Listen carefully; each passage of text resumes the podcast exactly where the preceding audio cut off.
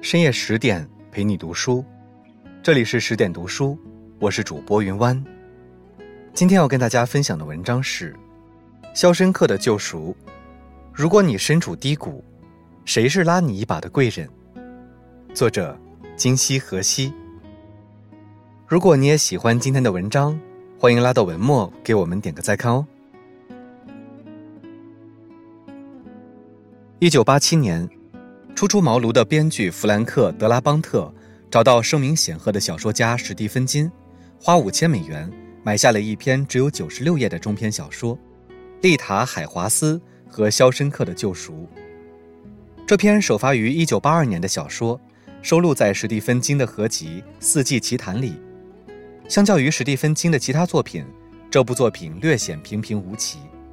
五年后，弗兰克·德拉邦特开始耐心创作剧本。并排除万难，将电影拍摄制作完成。这部电影便是后来家喻户晓的无冕之王《肖申克的救赎》。自从1994年被搬上荧幕之后，《肖申克的救赎》就和《教父》一直争夺 IMDB 第一的位置，在豆瓣榜单 Top 250时，更是连续多年蝉联榜首，评分9.7。有人用神奇形容它：没有动作，没有特技。甚至没有美女，却依然能够打动观众，并且历经多年而魅力不减。但更多人觉得它不可思议。电影中，主人公安迪用一把小榔头，近二十年的时间，在人身控制极为严格的肖申克监狱挖出了一条逃生隧道。被命运的漩涡吞噬，安迪没有坐以待毙，而是通过勇气和智慧走出囚笼，重获自由。遍历沧桑浮沉。阅尽世事无常，行至中年，再回首看《肖申克的救赎》，更思绪万千。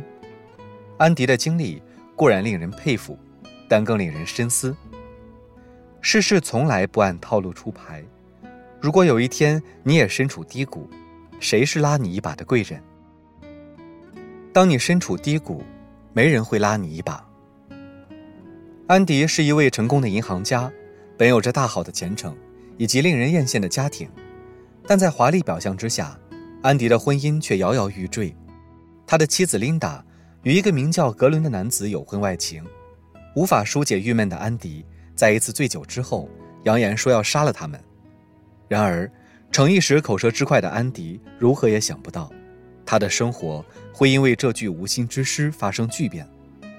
一日，他被指控杀害了他的妻子和妻子的情人。法庭上。检察官声称，安迪买了一把枪和子弹，然后伺机在家中等待，等妻子和情人回家后，他就开枪杀害了他们。安迪百口莫辩，但他坚决否认这项指控。他承认他的确是醉酒，并且威胁过他的妻子和他的情人，但他绝对没有杀人，因为那晚当他清醒过来时，他决定不去他们的家，而是去了一家名叫 Fort Hancock 的汽车旅馆。遗憾的是。没有一人能够并且愿意站出来去证明安迪的清白，并且，因为他无法证明自己的清白，他的冷静淡定的态度，反而被看作是自私和无情，因此，安迪被判终身监禁，被送到了肖申克监狱。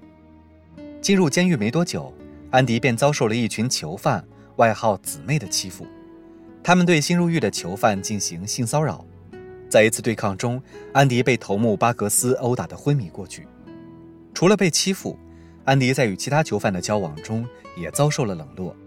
他的内向、矜持和高学历，让他与其他囚犯格格不入。在寂静偏远的肖申克监狱，安迪的自尊被践踏得支离破碎，心理防线更是岌岌可危。身前是无法逾越的高墙铁网，身后是伺机而动的欺辱霸凌。面对孤立无援的现实，安迪只能息事宁人，负重隐忍。偶遇书中有一句话：“无论是谁，我们都曾经或正在经历各自的人生至暗时刻，那是一条暗长、黝黑、阴冷、令人绝望的隧道。人生海海，每个人都会遇到不请自来的意外和磨难。身处低谷，却不是每个人都能收到他人善意的伸手帮助，更多的是。他人的冷眼旁观，现实的无情嘲弄。直面风雨，与其原地等待救助，不如认清现实，把自己活成一把伞，待下次遭逢狂风骤雨时，才不会害怕被雨水淋湿。凡事靠别人，是一场灾难。安迪被动受气的局面，因为一次机会的出现得以改变。偶然间，安迪听到狱警哈德利在抱怨税务问题。哈德利的兄弟死后留下了一笔遗产，但哈德利不知道如何处理这笔钱，以避免支付大量的遗产税。闻讯，安迪向哈德利提出了一个解决方案，并帮他成功解决税务问题。之后，安迪开始为狱警们提供专业法律咨询，逐渐赢得他们的好感。声名鹊起的安迪，并最终引起了监狱长塞缪尔的注意。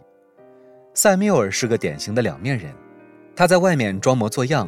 内里却贪污受贿，他计划利用安迪为自己洗钱。为此，安迪心照不宣地为塞缪尔设计了一套复杂的操作体系，并为这个体系创造了一个虚构的人设——斯蒂芬斯。随后，安迪建立了一些假公司，并将这些公司的所有权归给了假身份斯蒂芬斯。塞缪尔的非法收入就是通过这些公司流动，并被转移到这些假公司的账户中。最后。安迪把这些非法收入再次转移出来，使之看起来像是斯蒂芬斯的合法收入。在《肖申克的十九年》，塞缪尔一直依赖安迪为自己洗钱、积累财富，却不想，这一切不过是安迪计划中的一小步。原来，安迪秘密地在牢房的墙壁后挖掘了一个通向外面的隧道，隧道挖好后，安迪越狱成功，并以斯蒂芬斯的身份领走了所有的钱。安迪在逃跑后。将他掌握的证据寄给了当地的报纸，最终，塞缪尔在警方来逮捕他时选择自杀。诚然，塞缪尔的下场是咎由自取，或不值得同情，但故事的结局却值得我们警审和深思。现实中，总以为指望他人万事不愁，却忘了事事依赖别人，便只能处处受制于人，沦为他人附庸。刚参加工作时。如果凡事依靠上司点拨、同事帮忙，却不自己努力，假以时日，便会丧失进步的最佳时机。学习一门新知，如果绝对依赖一个新兴工具、技术，却不自己思考，日积月累，便会丧失内生动力，错过一次成长机会。布莱希特说：“不管我们踩什么样的高跷，没有自己的脚是不行的。靠山山会倒，靠水水会流。”唯有靠自己生活的人，才能活成一座避风港，守护自己的阴晴圆缺。有没有贵人相助，人终究是靠自渡。通过努力，安迪获得了在图书馆工作的特权，并且开启了一个长期的项目，扩大并改善监狱的图书馆设施。为此，安迪开始给州政府写信，申请资金来改善肖申克监狱的图书馆设施。他每个星期都会寄出一封信。最初他没有收到回应，但安迪并没有放弃。经过几年的坚持，安迪终于从州政府那里收到了回应。他们答应给肖申克监狱提供一笔小额资金，并送来了一些旧书和唱片。安迪没有就此满足，他开始每周写两封信，以此来增加他获得更多资金和资源的机会。最终，州政府批准了一笔更大的资金。以用于扩大和改善肖申克监狱的图书馆。这个项目不仅让安迪赢得了其他犯人的尊重和友谊，也让自己在获取知识、不断学习的路上更如鱼得水。另一方面，隐藏在温顺安静的外表之下的安迪，从踏入肖申克监狱开始就谋划了自己的逃跑计划。为此，安迪事无巨细地考虑到每个细节。他用一把小岩石锤作为主要挖掘工具。平时不方便挖洞的时候，他把岩石锤藏在他的圣经里。而为了掩盖自己的挖洞行为，安迪在他的牢房里挂上一幅名为“艳舞女郎”的海报。他每天在操场上散步时，会悄悄撒出裤脚里的废石。在经过十九年的秘密挖洞后，一个雷雨夜，安迪过挖的洞，爬过五百英尺的污水管道，最后逃出了监狱。历经磨难，安迪重获新生。易经里有这样一句话：“自天佑之，吉无不利。”只有自己努力，上天才会庇佑你，而不是画地为牢，原地守株待兔，等待救赎。因为，只有当你强大到不用期待他人、依赖外界，即便风雨再大，你也能闲庭信步，安然来去。与其寄希望于别人，不如自己强大起来。一部《肖申克的救赎》写尽安迪的悲与喜，更道尽人世间恒久的苦与乐。它不仅是一部经典的现实主义电影，更是一本清醒的人生自愈指南。世事沧桑，面对低谷，求人者必将受尽冷眼，而那些自渡者，选择成为自己的贵人，勇毅前行，穿过一场接一场的风暴。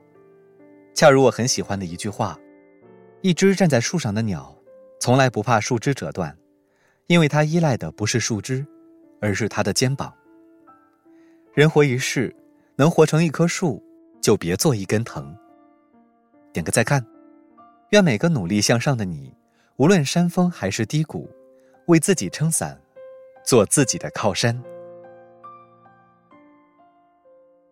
好了。